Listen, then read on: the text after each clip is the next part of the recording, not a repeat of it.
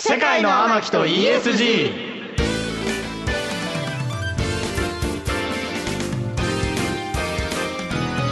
こんばんは、三木幸太郎です。渡辺博です天木純です。世界の天木と ESG。この番組は SNS 総フォロワー数およそ500万を誇る天木純のグローバル展開、世界の天木になることを目指し、ESG を軸とした今必要なさまざまな知識、この番組では天木の種と呼んでいます。はい。この天木の種を天木純がリスナーのあなたと楽しく身につけていく番組です。う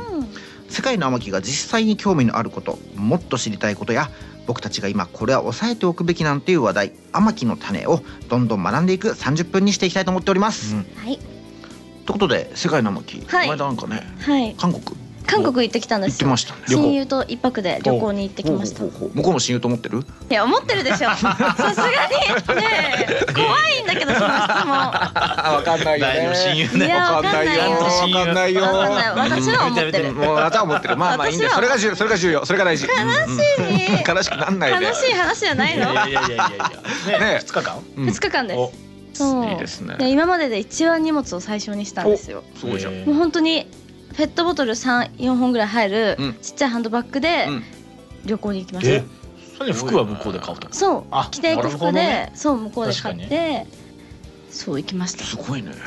でもなんかねやっぱ向こう行くとみんな美容をやってんのらしいですね確かに私たちは普通に本当に美味しいもの食べうてん買い物するっていう旅だった、へーただのもう女子旅って感じなんですけど、うえんうんうんなんかあれですよ最近整形旅みたいなのめちゃくちゃ伸びてますよえねーあの確か確にかにね TikTok でもよく出てきます、うんはいまあだから日本でやるよりも多分韓国の方が安いんだよねらしい全然安いそうなんだし、ねなるほどねあと症例も多いし、はいうんうまいんだよねやっぱそう数ややっぱ整形しないと先生もうまくなるまあそうだなよんねかパッパッパッパーって注射するらしいですよ、あーへーなの早いでらしい作業的にめねね、だって舞台注射打ってたしね。あそそれ はあのね誤解を呼ぶからやめてくださいそういうあのお医者さんの役だからああ、そっかそっかそっか。波役あれ顔変わった？ ねえやめてく ださいえ変わったいやいやあ勝手れなちょっとこういや素敵になったよって言ったかもしれないね。ねえ変わってません、うん、うんねでもでもやっぱうんはいこの間たまたまインスタ開いたらインスタライブやってて、あ、じんちゃんがジョンさんがやはってて、おーそしたらね、やばいよ。コメント来たのミキさんかそうらコメントしたのよ。あ世界コメントしたんですか世 界世界ってコメントしたんだけど、あのね、すごいなと思って、それ最初二人で世界ってコメントしたんだけど、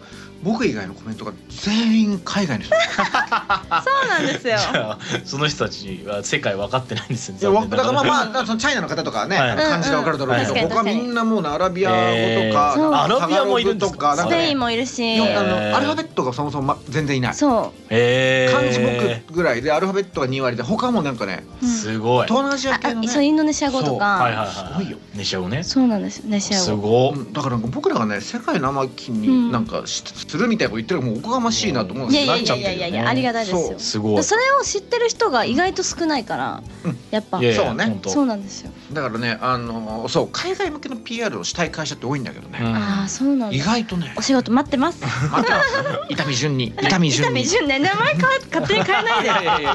伊丹空港の伊丹にねなってほしいなマスコットガールとしてね確かになりたいやでっすてねいきたいですけどねお願いしますというわけで、はいそんなね世界の天気になっていただくべく、はい世界の天気と ESG 今夜もお付き合いのほどどうぞよろしくお願いしまおす願いしますお願いします世界の天木と ESG KBS 京都ラジオからお送りしています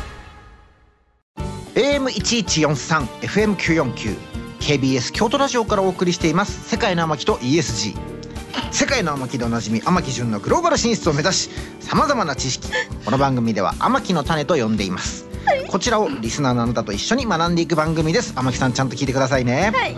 そしてさまざまな学びを進めていくこの番組にとって欠かせない人物を紹介します哲学研究者の野村正樹先生ですよろしくお願いしおます願お願いいししまますよろしくお願いします。おはようございますおはようございますすおはようございますこんばんは。こんばんはあそっちは朝いいでですすも相ん互ね理解があっていいねおね互い自分のこと考えずお互相手のことを考えるいやおかげで着てる人はどっちなのかわからへんはい立場に立えわかるだろう 聞いてる人はリアルタイムなんだから大体リアルタイムだからかそうだよまあでもまあポッドキャストの方もいらっしゃるかもしれない、はいはいポッドキャストの方おはこんばんちはということでやばいってどうもどうもやばいじゃんね、はいそれでは天木早速ね一つ目の天木の種発表してください浮気ってなんでしちゃうのいつしたのいつしたのえ、違う違う、私の話じゃないいでつすしよた。いつされたのえ、私浮気されたことないかも。おおおいやまあ世界なわけですからね、おまあそうです気ねづいてないだけかもしれないけうんどう、んうんうんかもしれないね世界を代表する女性ですからねうんうんやなっるぱほど浮気不倫している人多いですよね。はいニュースにもよくなってますし、絶対ダメって分かっている行為なんですけれども、やっぱね結局隠れてしちゃう人が後を絶たない状況といううんうんか、そんななんか浮気の魔力って何なのかっていう。うんうんなんか浮気っていつからあるのかなんで人間は浮気をしてしまうのかむしろ本当に浮気をしない人って絶対的にいるのかうんうんええじゃないよ本当にねはい教えて野村先生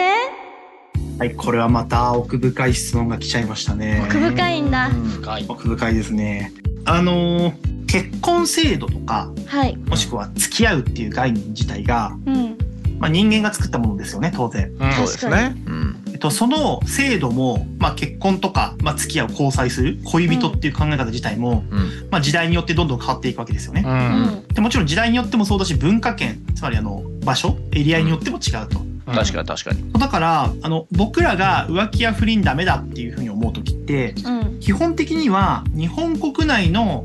日本の、まあ、法律とか、まあ、うん法律になってないけども、まあ、倫理観そ社うです会ね的うん通念がねうんと社会通念みたいなものに基づいて判断をしていると。はいですがですがさっなんきで言った今ようにですが2回言ったえ大事なことなんだよごめんなさいから大事なこうんちゃんと聞けよい本当に天木聞いてるから手膝ははいい手膝、はいはい頭から膝ポン、うるさいなすいません続けてくださいボストンの村先生すいませんすいまはせんい、当然ですけど人間も動物というか生き物なので、うんはい、自分たちの種人間という種族とかを残そうとうんでうん増やそうっていうふうに、まあ、あの遺伝子がそのようにうん仕向けることが多いと、そうだねあの生物としての本能うんたる、まあ、人間の欲望とかうんと、人間が後付けで作った結婚制度とか、うんまあ、交際している恋人っていう概念なんかどっちを大事にするかってなかなか難しい議論なんですよね。まあそうだそうそうありねますよ本当そうだねだから多分あの世の多くの人はうん一生に、まあ、5回とか10回とか結婚しないじゃないですか。うんまあ、多分多くても23回みたいな人がまあうんかなり割合として高いだろうんと。我が国は特にねうん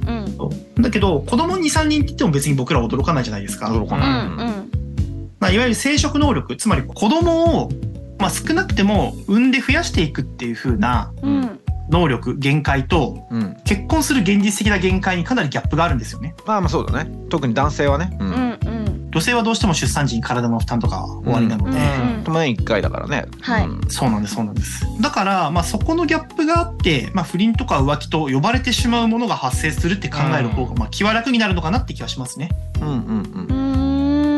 でもうちょっとあの議論のためにあくまであ頭の体操思考の実験として言うと今僕らが結婚って捉えてるものって多分3つの要素をほう1つの制度に入れていてほうへで1つは僕らが一般に恋愛というもの恋愛と呼んでいるもの、うん恋あデーそう恋データデートしますとかう、んはいでまあ、遊びに行くと何でもいいうですと、んうんで次にあのまあこれはかなりえっと人によって価値観が多様化してきますきていますが、うんえー出産育児、うんうんおーまあ、いわゆる家庭みたいなものですねそうですねうんで3つ目があのこれらとは別のなんというか友人関係に近い信頼関係そうだへねーそういう絆があるよねうんうんそう今この瞬間この時代の僕らはうん友人とは性交渉しないっはいていうことになってますがはい霊長類はいゴリラとかって、うんゴリラまあ、結構その性交渉とかがあのひ頻度が高いわけですよ。へーそうなんでだそこに別になんか群れの意識はあってもはいあの家族意識がものすごく人間ほど強化な強固なわけではないというかそうだねそうだうんねそうだねあ群れ全体のことを考うえているんうのんで、うんうんボノボとかもそうなのかな確か。えなんへであでえそうなんだボノボっていうボノボそう霊長ボ類ノボうん霊長類何それえ動物うん可愛いあー人に よるそうだから何かで読んだんですけどボボノボだったかゴリラだっただったかはうんうん性交渉している時の声であの他の,、うんあの群れの個体を呼ぶんですよ。へえ面白いねへーうんうんすごい要するにその種の保存というか群れの保存のためにううんんうんうんだからあの隠れてやるとかあのどちらかを取り合うとかじゃなくて、うんうんうんうんそうみんなで成功者やりましょうねっていう風うなんえー、すごいじゃん生態を持ってるはずよそうそうそうしかも霊長類もちろんね人間に近いのでハプニングで原始す上よはやでもささっきのせ生殖の質問なんだけどさ、はいあのほら、はい男性ってさじゃあ本当の本当でその気になればさ、えっと年にさ、うん500人ぐらい子供作れちゃうわけじゃんうんそっかそっかそっでかも女性って本当の本気でまあ双子三つ子ができるかもしれないけど年にじゃあ1出産だとするとさ、うんうん男性の方が浮気をするのはなんかこうなんていうの生殖機能とリンクしてる感じがするのね。確かに確かうん でも女性も浮気するじゃん、ーあれはさなんていうの生殖というよりはどっちかっていうと何なんだろうもう本当は終わってる関係を終わらせてな終わってるはずの関係が終わってないだけとかになっちゃうのかなどういう感じなんだろかうなねんあれねかキュンキュンしたいとかにまあってことなんだろうね、うん社会的欲求とかさ寂ねしさ埋めたいとかおっしゃる通りで、うんだから結婚という制度一つにさっき申し上げた3つを全部一緒にしてるかうらんそこですねあーだから生殖終わってる相手からはねうん、うんそうだから基本的には3つ全部あの100点で満たすことってかなり難しいじゃないですか、うんうん確かにそうだから要するに恋人と友人と家族としての役割、うんすべて一人にしかも四六時中ん求めるってことになっちゃうので、うんまあ結構重たいっすよこれ全部分けてもいいかもしれない制度だったらね結なん婚かカチカチしないうん人,、人生を歩める時代が来るのかな、ううんんでもいろいろやっぱ摩擦があると3年に1人ぐらいだと結婚しちゃったらさ、ほら全部パパが違う子供がさ確かに5人ぐらいいたらさ家庭どうしようかな問題ね確かに確かにどこで軸を作ろうってなってくる確か家庭というのが母親と子供だけになるとかねそういうことか、うんそれが当たり前み大た人いなの男はひとき基本一人暮らししてる 家いっぱい作んないとダメじゃ んそうそうでもほらだからそこに違う1個のなんていうの、お母さんと子供5人ぐらいあのパパ違いの、うんねえ言い方そう種違いが5人いるって 種違いがねそうそうそうってこともあるんだ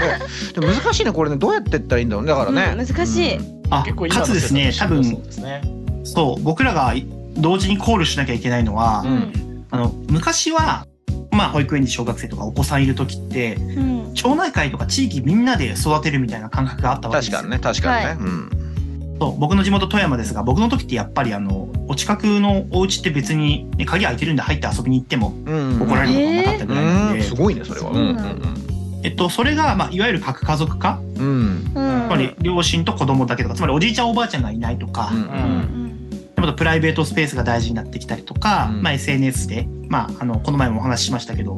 えー家族だという理由で無理やり仲良くする必要はなくなってきてるとかう、んうんいろんな時代の変化がある中で家族っていうものとか結婚っていう制度がどうなっていくべきなのかは結構ちゃんと議論しなきゃいけないんですけどね本当は。まあでもほらその世界の甘きぐらい自分でも食っていけますよっていうさ人だったらさ、うんもう変な話その素敵なね男性がと出会ったら子供が生まれたら別にその人と一緒になんなくてもいいわけだからね、あーそうそうでまた次の素敵な人がいたら浮気じゃなく新しい人になるわけでね、そうだからいいとちなみに浮気を絶対しない人っているんですかあの嘘くさい回答になっちゃうかもしれませんが、はいえっと、いると思っていて、うん、とあ思ーうと思う、うんいやこれはですねあの欲求欲望の話というよりはあの本当に言葉悪いんですけどあのこれは性別問わずですよ、うんはいあの面倒くさいっていう人が結構いるはずなんですよ。うんそっかうん、ややこしくなるぐらいなのね、うんそうだからまずあの浮気相手を探すとか選ぶのも面倒くさいし、うんうんんで浮気した時に自分の周りも相手の周りもごちゃごちゃになるのももちろんみんな知っているので、うんでだからまあ、うん、しない人も普通にいると思います、僕の周りはだいぶしない人の割合が高いイメージありますね。一部のしてる人がねめちゃめちゃ元気だからみんな男が浮気すると勘違いしてる女子たちは多いですけどもね、基本的にはねほぼしないということで、んんだからまあ天木さん浮気ばっかしてますけどもね。ねえ待ってあの基本してないしてないはいしてへん。いただきました。してへんいただきましたということで続いてのねい天木の種いただきましょう。お願いします。 なんでみんなサウナが好きなのおお来どうまししたたね。サウナの話ですねそもそもねこの4人はサウナを軸につながったからね。そうです最ね初は始まりはそこですかそうそうらでねすねだけどまあ好きじゃない人もいるからね。はい好きじゃない人がいるからなんか、うん私もサウナ大好きなんですけどあと熱波師の資格も持っていますおでこの番組の出演者もみんなサウナ仲間だったりするしここ数年のサウナブームがもいうやとんでもなくすて、ごいよねもうどこのサウナに行っても並んでるだったりとかどんどんできてくからね予新しい約サウ取ナれないし、ね高級サウナから銭湯サウナまで幅広くんあるんですけれども、やっぱ、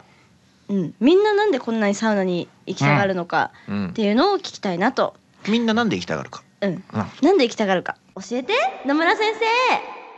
とちょっといきなり別の話からしちゃうんですけどはいおおお。アメリカに来る前にうん京都の家で、僕あのミストサウナついてたんですよ。へえ。えお最高じゃないですかすごいねあららすごいうんうん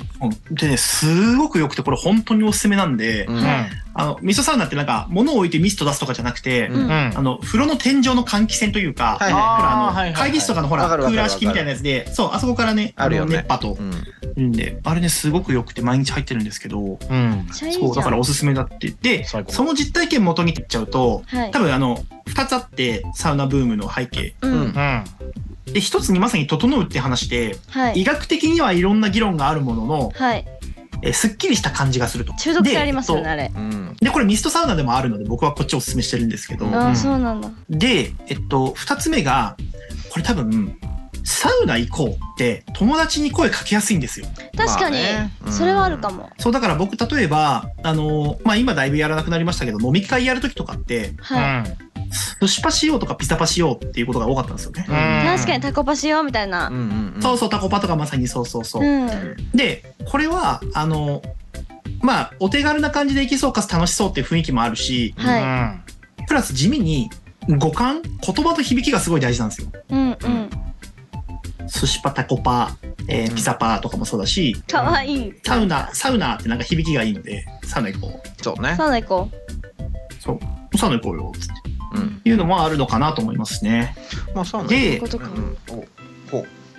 あの、これ、整うっていう概念ってすごく面白くて、うんいはあの、結構こういうのってある話で、あの、今まであった感覚に新しい命名をする言葉をつけそうだる、ねうんそうとか、もしくは今まであったものに対して別の言葉をつけるみたいな。いんそうだね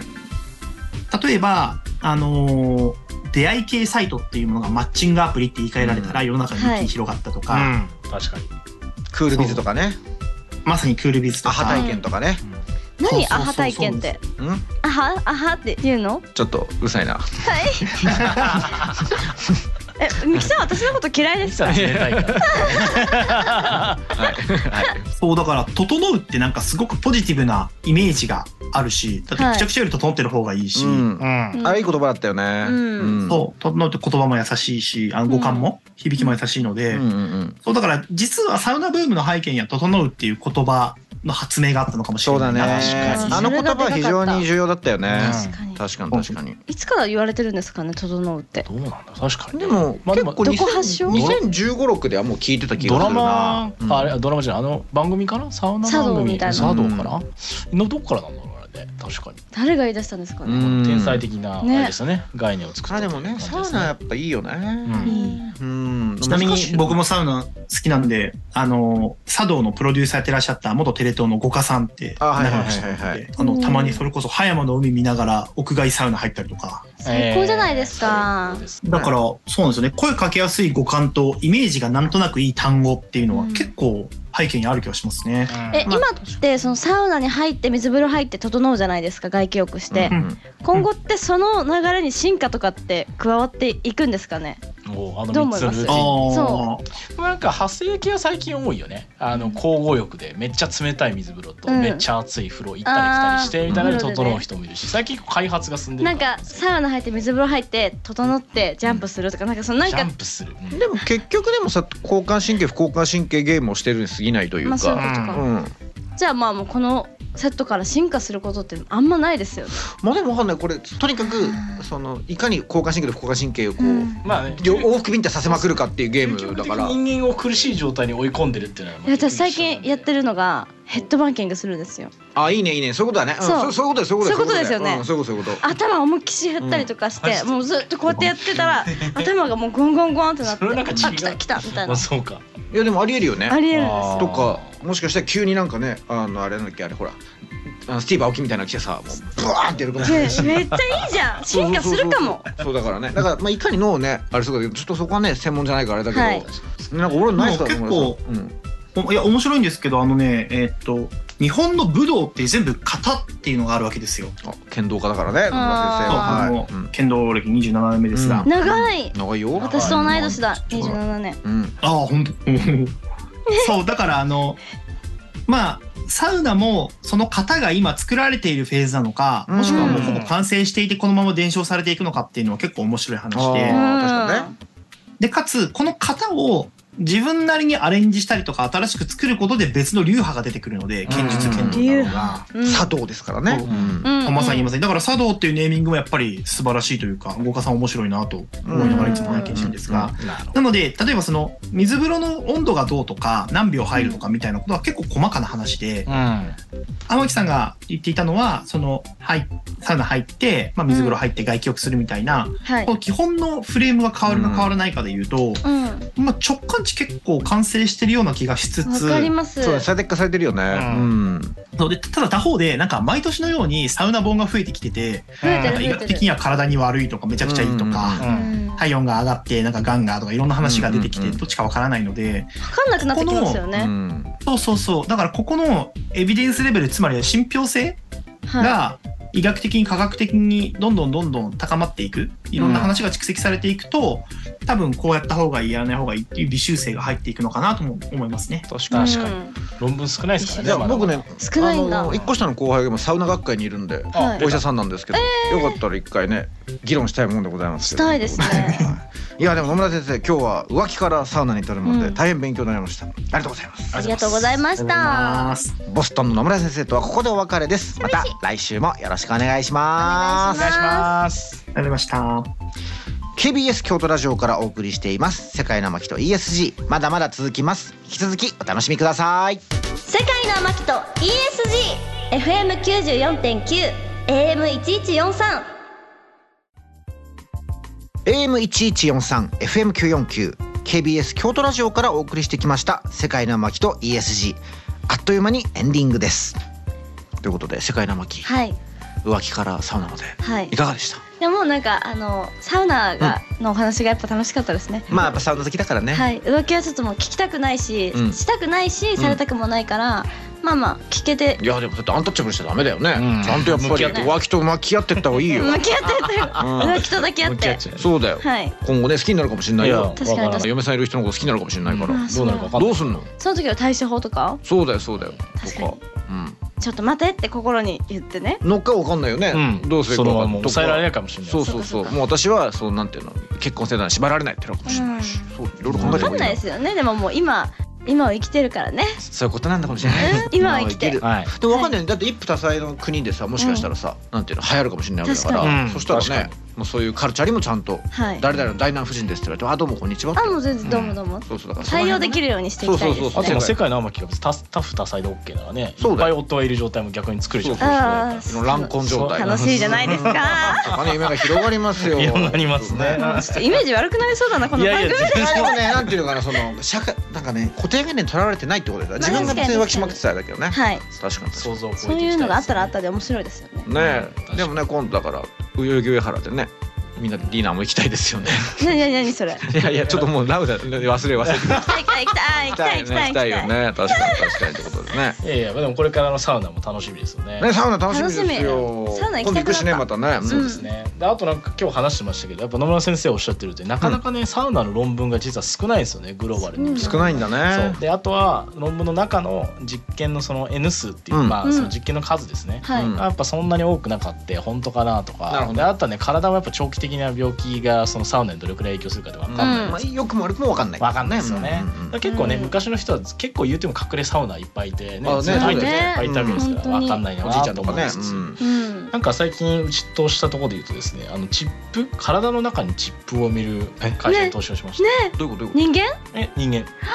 だからすこごいねの手首のところにねチッピって入れてえうでんスマホのセキュリティとかあのえちょっと前です前あったじゃないですかあの自分の顔を映すと、んあのセキュリティ外れちゃうみたいあな。はいはいはでいそれであの奥さんとかの顔とか旦那さんの顔勝手にこう使ってとかあー指紋使って別と記問か題あそうそうあーあれ発生しちゃうからうんうんもうこれをあの手でこうやんないと一応うんうんセキュリティ上私以外私じゃなくなるわけですね。っていう状態にするというのをえーまありえなかったですよね今までそそうそうそうんな人間の体に入れるなんてそうでもまあ別にそんなに体に別に当たりますけどその流れてたらやばいけど、うんその大丈夫なところにちゃんと置いとけばあ流れない場所があもるんちろでんす問題なくってのとうんそれは今セキュリティだけなんですけど、まあ、結構スタンフォードとかうん西海岸のヘルスケア系の研究だと、うんそのチップを埋め込んでそれでこう人間の体の血液の流れとかマジで温度とかあ結構あ結構超いいねうんそれっていうのをね ダメだったらビーとかやって振動するみた まあいなそうなんですそれちょっと何危がない分けかどるの血液検査と同じようないや感まじあ血液いわゆる人間今まで血液検査とかバーってやってるやつうをん血液の中だけで取れないかっていう実験ももちろんそれちょっとまだ実装多分されてないんですけど、うんうんうんとか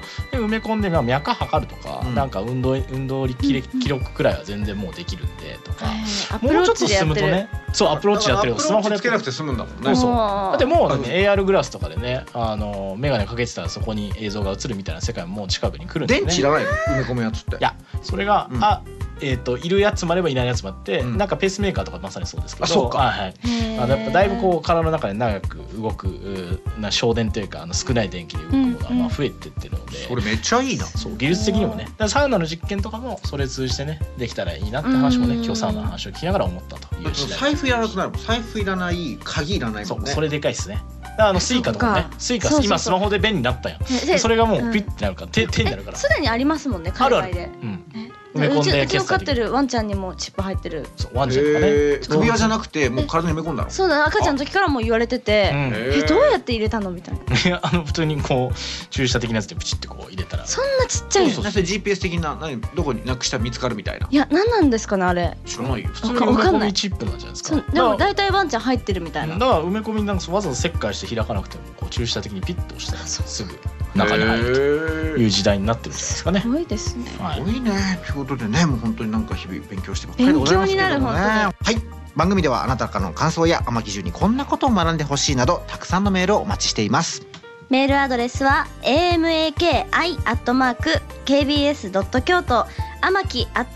.kbs.kyoto です番組ホームページのメールフォームからも送っていただけます天木を世界に連れて行ってくれるメールお待ちしてますねはいそれでは世界の巻と ESG そろそろお別れのお時間ですお付き合いのほどありがとうございましたここまでのお相手は三木幸太郎と渡辺博人天木純でしたまた来週お耳にかかりましょうさようならさようなら